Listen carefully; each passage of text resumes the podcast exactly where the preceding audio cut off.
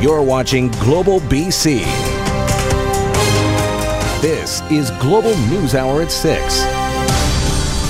You're looking at a live shot right now in downtown Vancouver, Georgia, and Hamilton, where a protest is underway. Anti pipeline activists voicing their opposition to Ottawa's decision today to allow the Trans Mountain Pipeline expansion to proceed.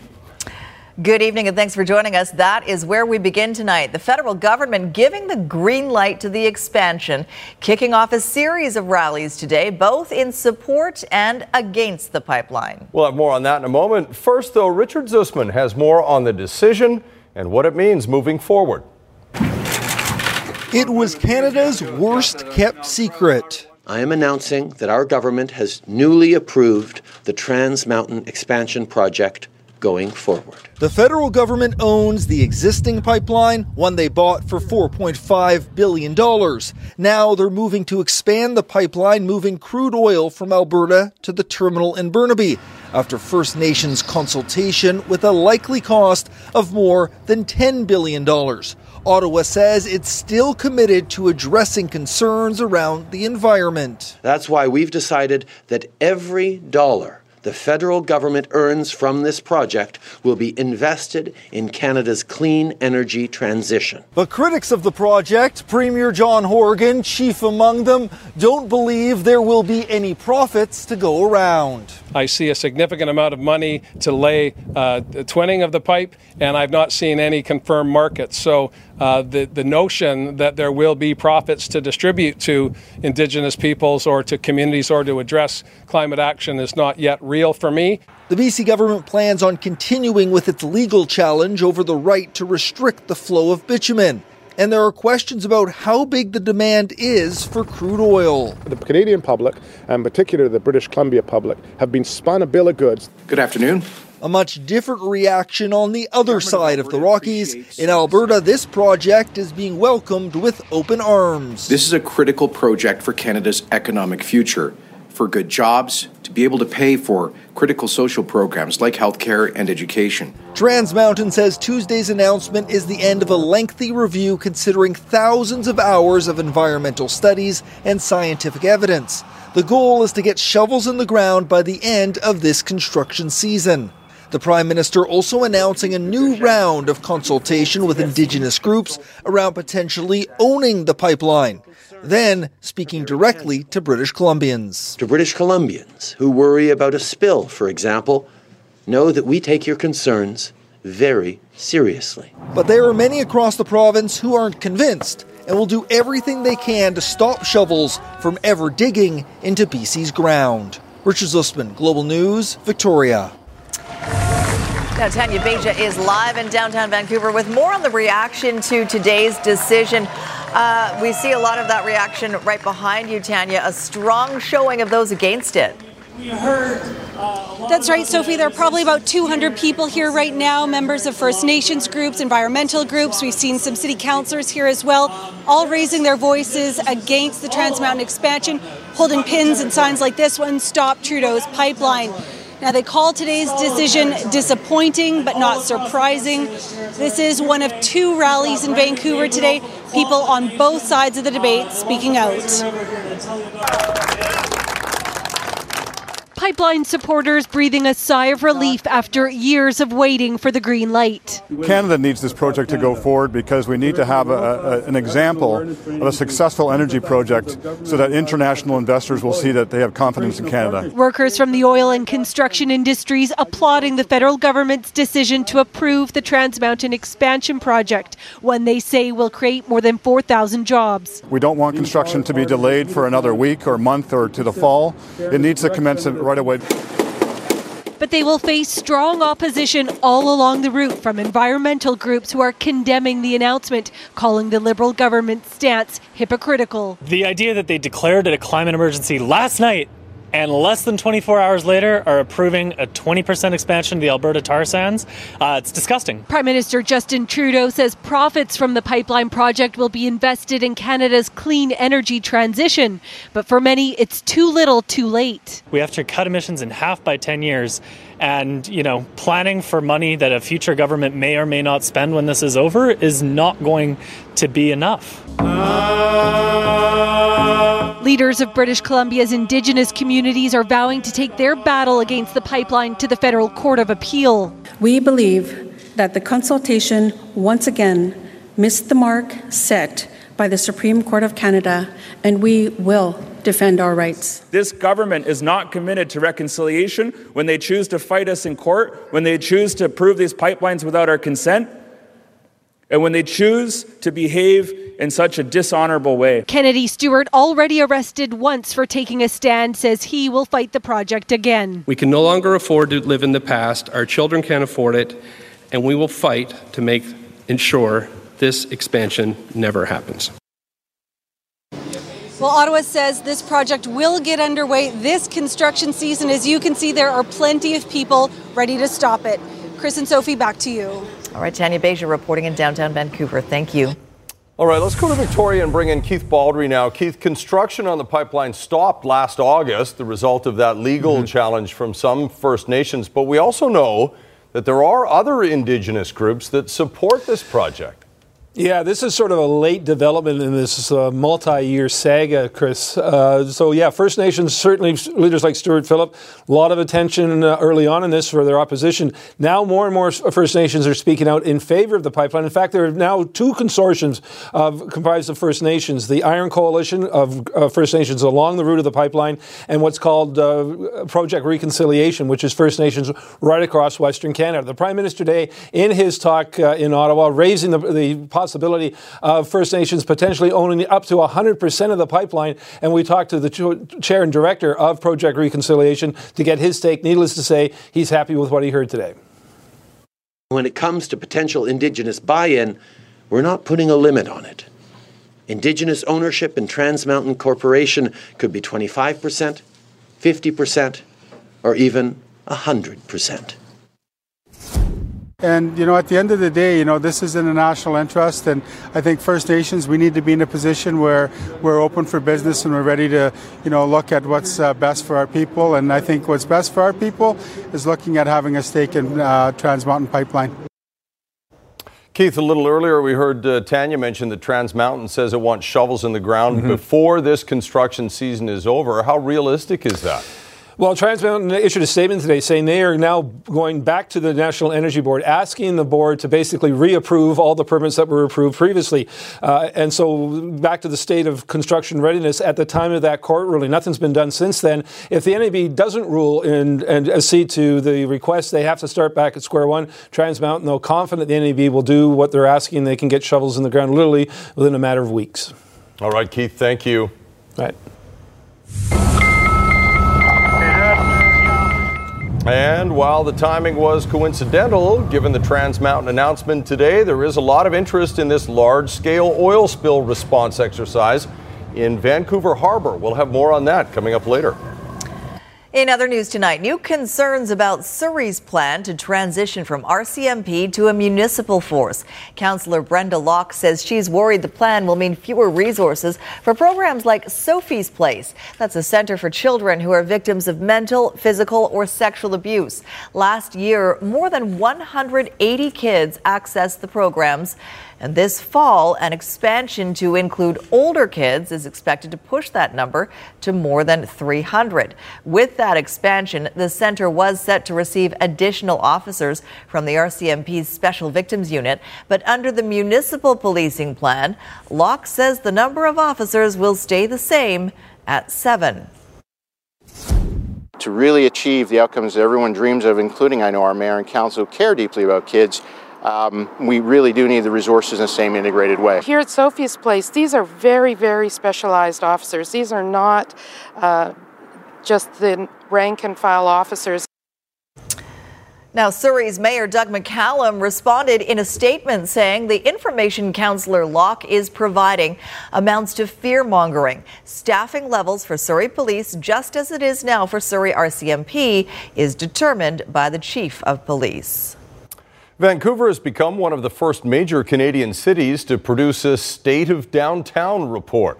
The Downtown Vancouver Business Improvement Association releasing its inaugural report today highlighting the people, the businesses, and places that contribute to downtown Vancouver's economy and its vibrancy. Among the key findings, more than 4 million square feet of office space will be added by 2023, bringing approximately 20,000 jobs to the downtown core. Night bus ridership has increased 21% since the establishment of the TransLink's night bus district. And although Vancouver may not have ride sharing services such as Lyft or Uber, it ranks first in North America for car sharing services like Evo and Car2Go. It's really helpful for us as an organization to then take this information and uh, help focus on the work that we're going to do in the upcoming years and hopefully direct uh, policymakers uh, at different levels of government to focus on those issues that are really important. By adding 20,000 new employees in the downtown over the next five years, that's going to have a huge impact on our transit system, a huge impact on our housing stock and affordability. And we need to focus more of a light on these issues. Otherwise, uh, we're going to have a more challenging time moving ahead.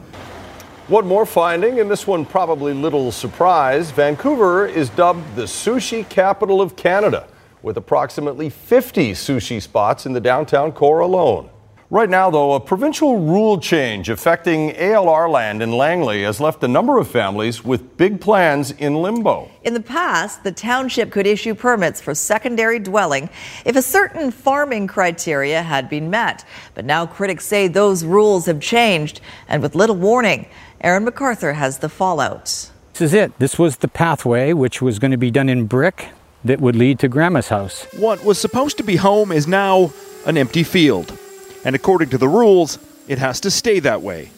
Kathy and Brian Fichter's retirement plans evaporated when the government changed the law surrounding the agricultural land reserve. The legislation is so flawed, so flawed. Uh, there's just no other word to explain it. The Fichters and their daughter's family bought the property to better meet their multi generational needs. The five acres will be home to a hobby farm. The legislation was changed to prevent mega homes from being built on the ALR. But caught in the middle are people like the Fichters who can't afford to build a new home and can't build a small second home either. It's beyond frustrating right now. It's so stressful. We look at the size of the modular home that my parents purchased and the footprint that our home here takes up, and it's considerably less than a, large, a lot of the larger homes that we see going in. The Liberal opposition has been arguing for months the legislation is too rigid and doesn't allow for reasonable exceptions. The NDP said that they would consult with farmers. They said that they would finally make a decision in November of 2019. They pushed their legislation through in February. That's why the farming community is so angry. The Minister of Agriculture couldn't do an on camera interview, but said in a statement, We expect soon to allow a grandfathering period for manufactured homes for immediate family members in order to better balance the protection of the ALR with the diverse needs of the people who call it home. Right now, it's definitely stuck. Um, from from our point of view, there's there are many many families that are fighting this as well. The township has issued a permit for a secondary home. The manufactured home is ready to go. The only thing missing is provincial government approval. Aaron McArthur, Global News. And the use of agricultural land is pitting neighbor against neighbor in Penticton, with a local winery planning an expansion. The Poplar Grove Winery wants to build a luxury hotel on a neighboring 1.3 acre property. But after concerns were raised about the project, a revised plan is being put forward to City Council tonight. Global Shelby Thom reports. The owners of Poplar Grove Winery have a dream to build a luxury hotel in the heart of wine country, but the Agricultural Land Commission has quashed plans to build the hotel on this piece of ALR land adjacent to the winery, saying it's inconsistent with the preservation of agricultural land. Because the property wasn't associated with the farm, they considered it a commercial use uh, not a farm use. So the proponents went back to the drawing board. They still want to build the four story hotel, but on the non ALR portion of land currently where this house is situated, it will contain 20 rooms, albeit smaller in size, and plans have been scrapped for a restaurant and lounge. Some neighbors remain sour to the hotel expansion. An online petition garnered 400 virtual signatures last year. It's going to change the nature of the neighborhood, increase traffic noise, um, and this is going to be something that's adverse, I don't think. This current design uh, changes our opinions. Proponent and property owner Barb Holler couldn't be reached for comment, but says in a letter to mayor and council that they should support the project as there is a need for high end tourism accommodation on the bench. City staff agree there is a lack of luxury hotel options for the wine tourism market. When you look at other world class wine destinations, um, you know, it, it is a missing piece, and, and that was identified by our agricultural uh, community, and ultimately why staff and council supported this initiative in the first place. The matter is sitting at third reading, and council could adopt the zoning amendment tonight, call another public hearing, or put a cork in the plans altogether. I'm hoping there'll be some sober second thought and some wisdom. Shelby Thom, Global News. The Vancouver Aquarium is preparing to discharge several hundred of its most recent guests. The aquarium has been raising 1,600 endangered northern leopard frog tadpoles and will release them into a natural habitat next week. The northern leopard frog is the most endangered amphibian in BC, and over the past six years, the aquarium has raised and released more than 7,000 tadpoles. When we release them as tadpoles, we think it's probably better for homing as adults. Like maybe they get used to the scent of the water and they'll find their way back to breeding sites. Whereas releasing adult animals is kind of a question mark. Do they know where to find breeding sites? Uh, for some frogs, maybe yes. For some frogs, yeah, we still don't know. A Vancouver Island mother and father are telling a heartbreaking story of their son's descent into drug addiction and ultimately his death in his own bedroom. They are the first of 40 witnesses expected to testify at a coroner's inquest into the death of their son Elliot, who died despite their desperate attempts to save him. Kylie Stanton reports. He's missed every day. A life cut short at just 16 years old, and now the parents of Elliot Eurchuk are having to relive it all over again. The sadness and grief, it doesn't diminish, it's just there. You try to live your life around it. The BC Coroner's Service announced the inquiry back in March, saying the public had an interest in hearing the circumstances surrounding the death of the Oak Bay teen. A jury will be listening to all of that evidence that comes forward, ultimately looking to gather information to make recommendations. On April 20th of last year, Elliot was found unresponsive in his room, the lights on. It appeared he had overdosed. I think there was heroin, methamphetamine, cocaine, um, and um, fentanyl. Elliot had become addicted to the powerful opioid Dilaudid after suffering a series of sports injuries and requiring a string of surgeries. When the prescriptions ran out, he turned to the streets, even going as far as taking drugs from his mother's dental office. Today, the inquiry focused on whether or not Elliot was dealing drugs and his parents' effort to get information about their son's care. They've said the BC Infants Care Act prevented them from making decisions about and being informed of their son's treatment. On the stand, in response to questions about a non responsive incident at the hospital, Elliot's father recalled a discussion with a doctor. I said, I need to know why my son was dead on your hospital bed 12 hours ago. No one is telling me anything. We need information. This went back and forth. I challenged her. I said, Are you going to be parenting Elliot if and when he gets discharged from the hospital? Because I can't parent a child if I don't know what he's doing with his body. Clearly, uh, a review of the systems that are in place and the mechanisms that are in place to address vulnerable youth need to be improved. It's too late for Elliot, but the jury of five will review the testimony from 40 plus witnesses and recommend measures to try and prevent future tragedies. Kylie Stanton, Global News, Victoria.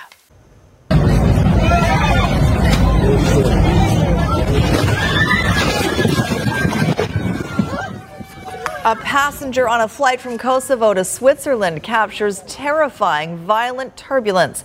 Ten people were injured, including that flight attendant in yellow who was literally thrown into the ceiling of the cabin.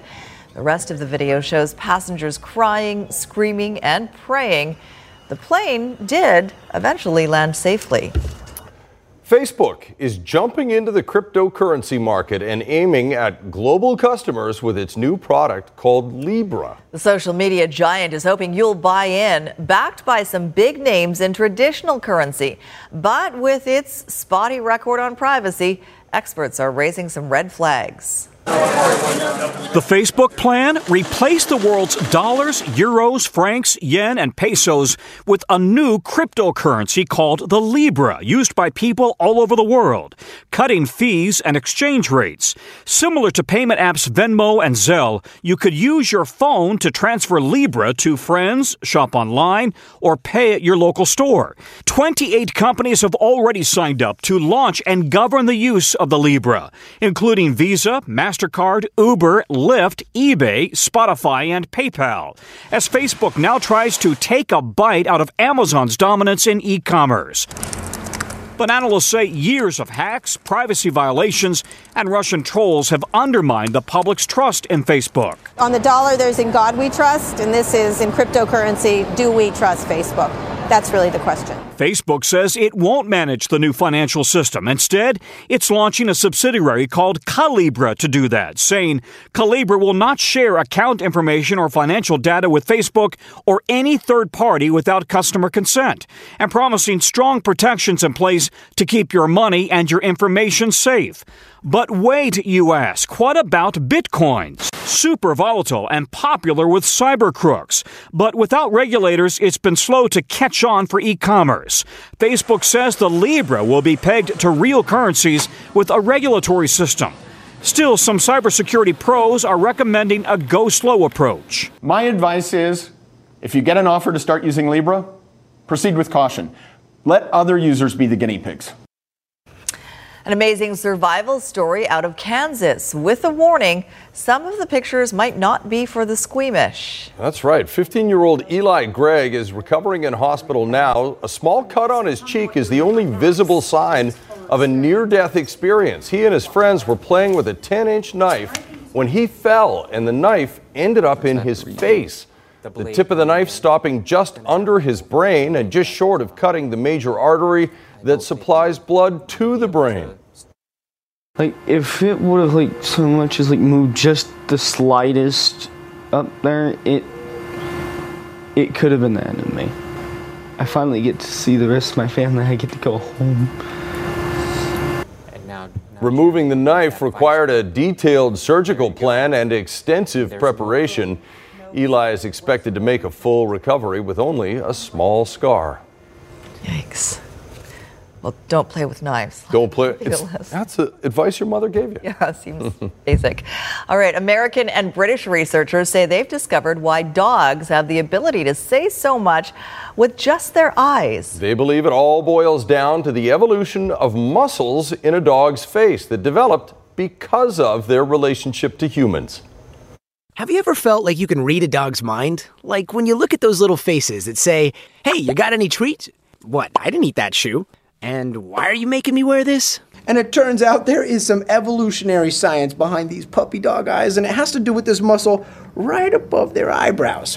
A new study by a team of evolutionary psychologists showing dogs have perfected the art of the eyebrow raise, developing stronger muscles above their eyes than their cousins the wolf, whose same facial muscles are pretty weak.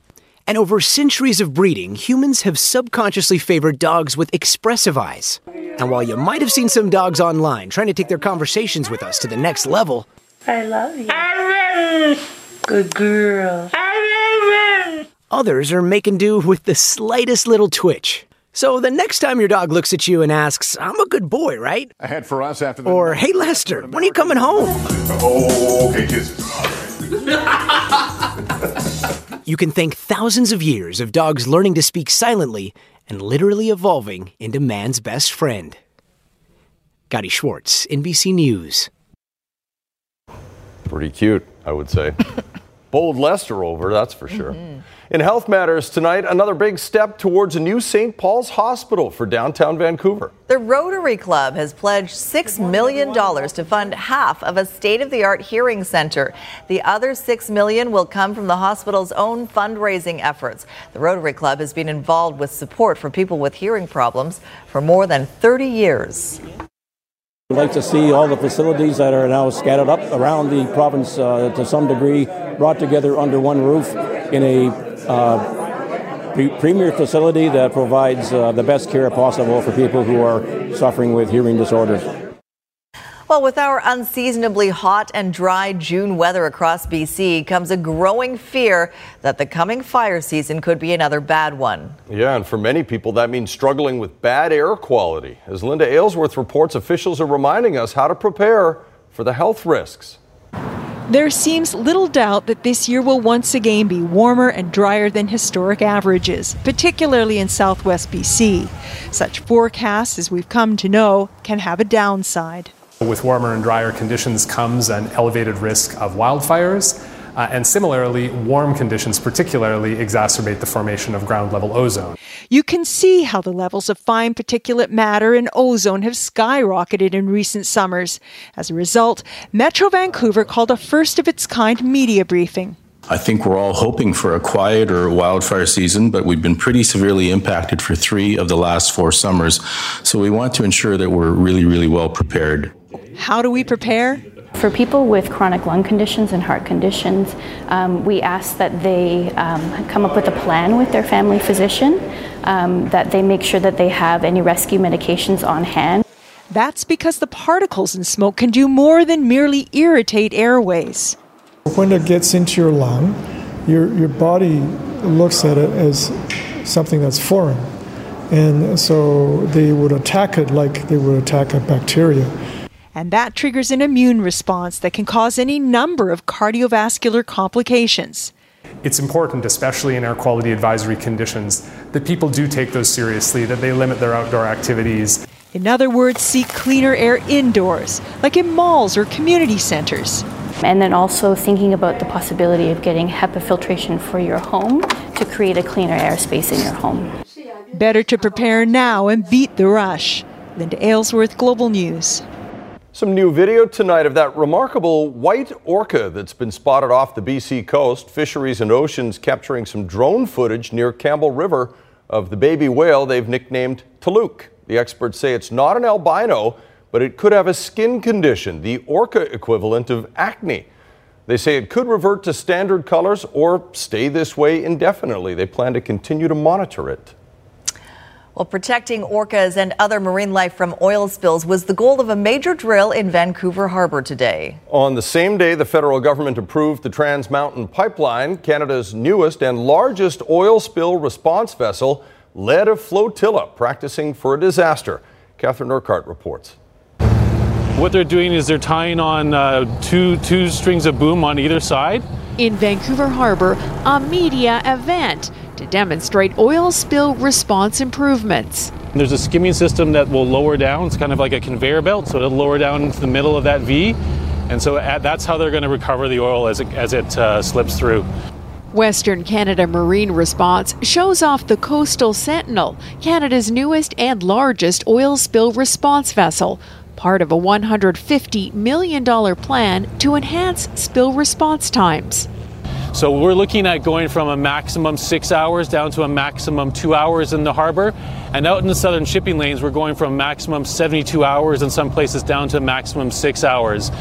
The demonstration happened during the 2019 Clean Pacific Spill Response Conference. And on the same day, Ottawa approved the Trans Mountain expansion. Will the improvements be enough? There's five or six tankers that are down at the refineries down in Washington State. Those tankers come through our waters. The tanker traffic is already here. We've got thousands of deep sea transits going through our waters, again through the shipping lanes every year. We need to be ready for those spills and we need to be ready today. The pipeline is expected to result in a sevenfold increase in tankers carrying diluted bitumen and other oil sands products through Vancouver's harbor, increasing from an average 5 to 34 every month. Catherine Urquhart, Global News. All right, just before weather, a new Spider Man video is out. After Kristi's forecast, why you'll only see it online or on a plane. Looks cute. Okay, here is Kristi now. We talked about a change coming. Uh, turned into a beautiful day today, though. Yeah, you'll notice in Catherine's pack there, it was beautiful and sunny out on the water for them today here in uh, Prince George as well. So uh, we are seeing a change in that the temperatures have dropped, but the major change really will occur tomorrow. I want to just quickly remind you, Friday, June 21st, first day of summer, we change over at 8:54 a.m. 16 hours and 15 minutes of daylight, and then after that, the days get shorter and shorter. But at least nice long days right now with that warmth. 21 to 24 across the lower mainland areas in the interior hitting close to 30 degrees, but tomorrow you'll feel the change. Most areas down to about 20 degrees, whereas the south coast will likely be around 18 or 19. Now, this is the change that we're expecting for a Wednesday and our Thursday. So rainfall totals to Friday morning, but you'll note that the bulk of the moisture will be in Alberta, not where they need it up in High Level necessarily. They could use it up there, but certainly some areas of Alberta.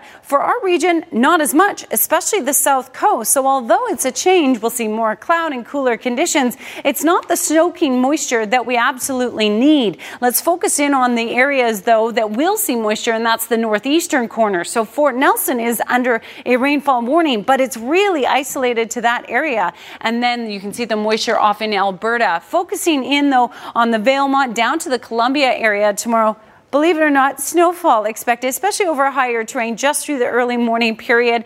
But uh, just note that. And then for the afternoon, showers and a risk of thunderstorms. So we didn't have many thunderstorms today, but we will tomorrow. Watch out for the potential for severe ones. Tune in and we'll be able to update you on that. Showers for the north coast, rain across the far north, Prince George south, showers and a risk of thunderstorms tomorrow. For the south coast, a mix of sun and cloud, and we do have a slight chance of showers, and we'll see that for the next two days cooler temperatures, but we rebound Friday, Saturday. I'm hoping for more moisture though on Sunday. We'll watch to see as that pushes in to see what kind of moisture is in that. Here's a look at our weather window for tonight. Rob Bagshaw, this is a uh, Leaping Larry, he said, from Victoria. Mm-hmm. Interesting. All right, thanks, Kristi. Well, a new Spider Man short video is out, although it's not just to plug a new movie.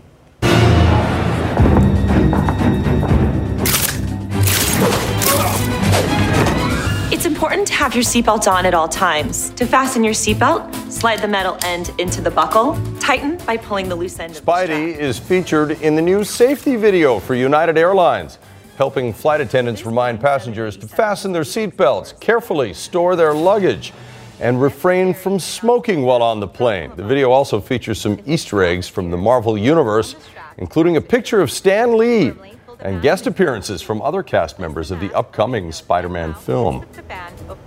It's a good way to get people to pay attention to That's right. videos. Hmm. Always put your oxygen mask on first and right. then help people. I always feel bad your seatbelt. when you're on a plane because you know three quarters of the people are not. They are not paying attention. No. No. I'm usually fast asleep. Yeah, and so if there's a disaster, it's like, what did she say again? What did he say again? Could you remind me? I know. I got no time to remind you. Vancouver, Hockey Town, hockey host this week. Yeah, for the draft. They'll all start arriving uh, Thursday. I think all the uh, big prospects show up, and all, of course, all the teams will be here. This is the draft week. Uh, round one Friday. The rest of the rounds will be on Saturday at Rogers Arena. Tomorrow, though, in Vegas, they'll hand out the NHL awards, and the Calder is for Rookie of the Year. It's between essentially Elias Pettersson of the Canucks and St. Louis goalie Jordan Binnington. Pettersson is the favorite but he's only the favorite because the votes are counted before the playoffs begin. Binnington was good in the regular season. He's very good in the regular season, but he only played half a year. Pettersson was the top rookie scorer, although he did tail off in the last 20 games. We have to say this, though. If this vote was taken after the playoffs, Binnington would be the rookie of the year for sure, and he'd deserve it for helping to lead St. Louis to the Stanley Cup. But I think Pettersson's still the favorite tomorrow.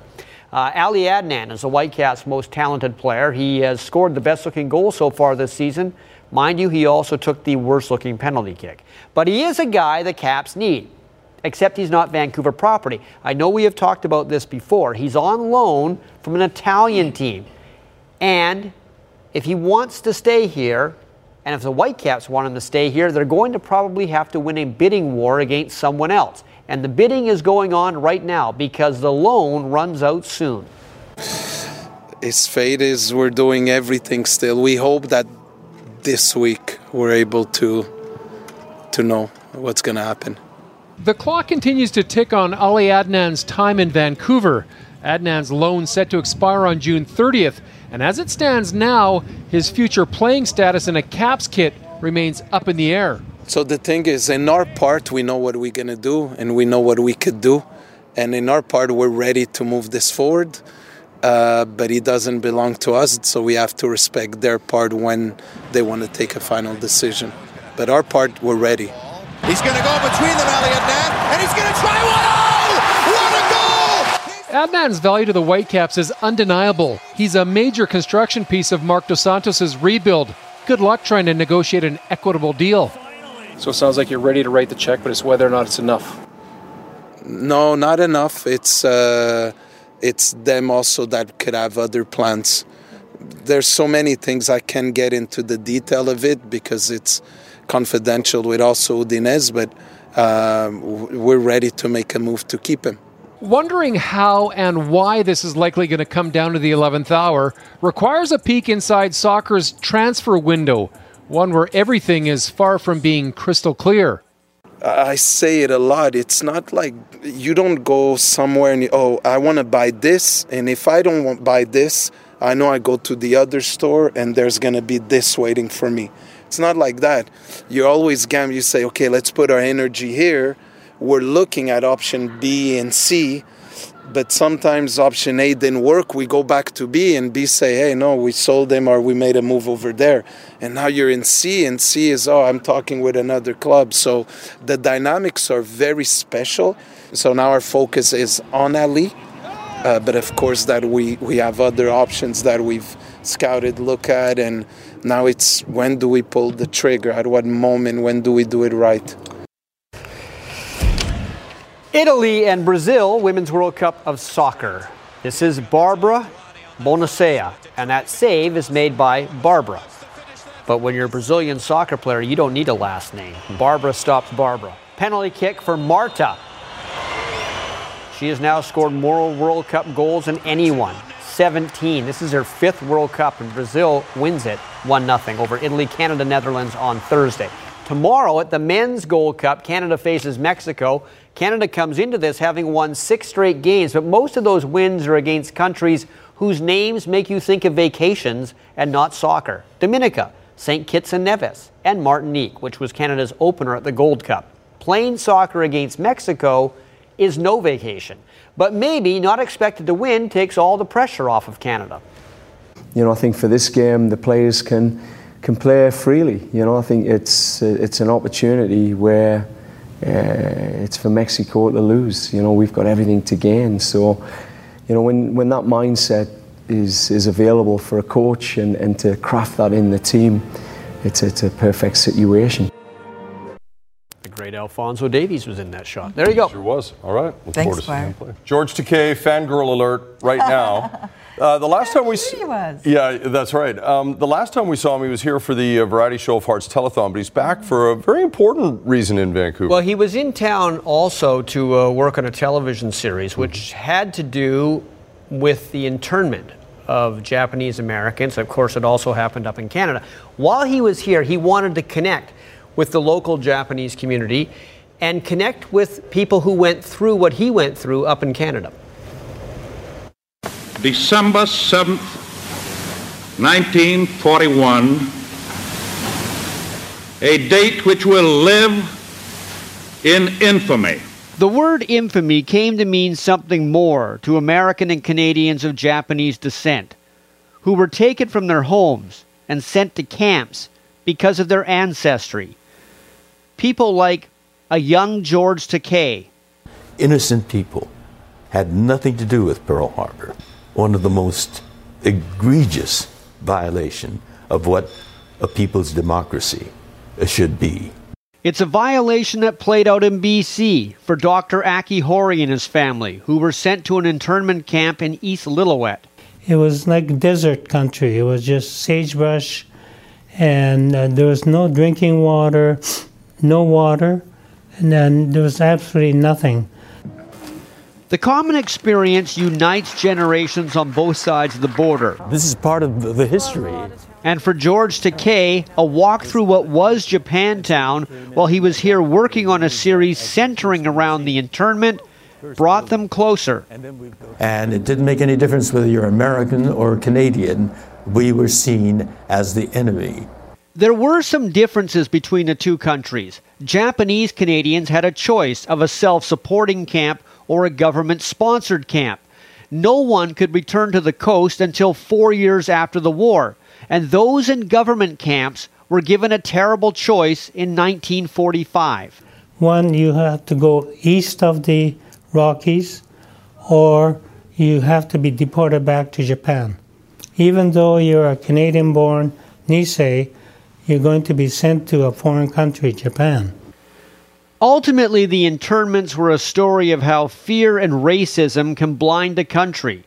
And to both Aki and George, educating new generations is imperative to keep this from ever happening again. It, it is a shameful chapter of our, our history, and uh, our history books have been rather mute on it. Our educational systems have been rather timid on it. Why do you think that is? It's an embarrassing chapter.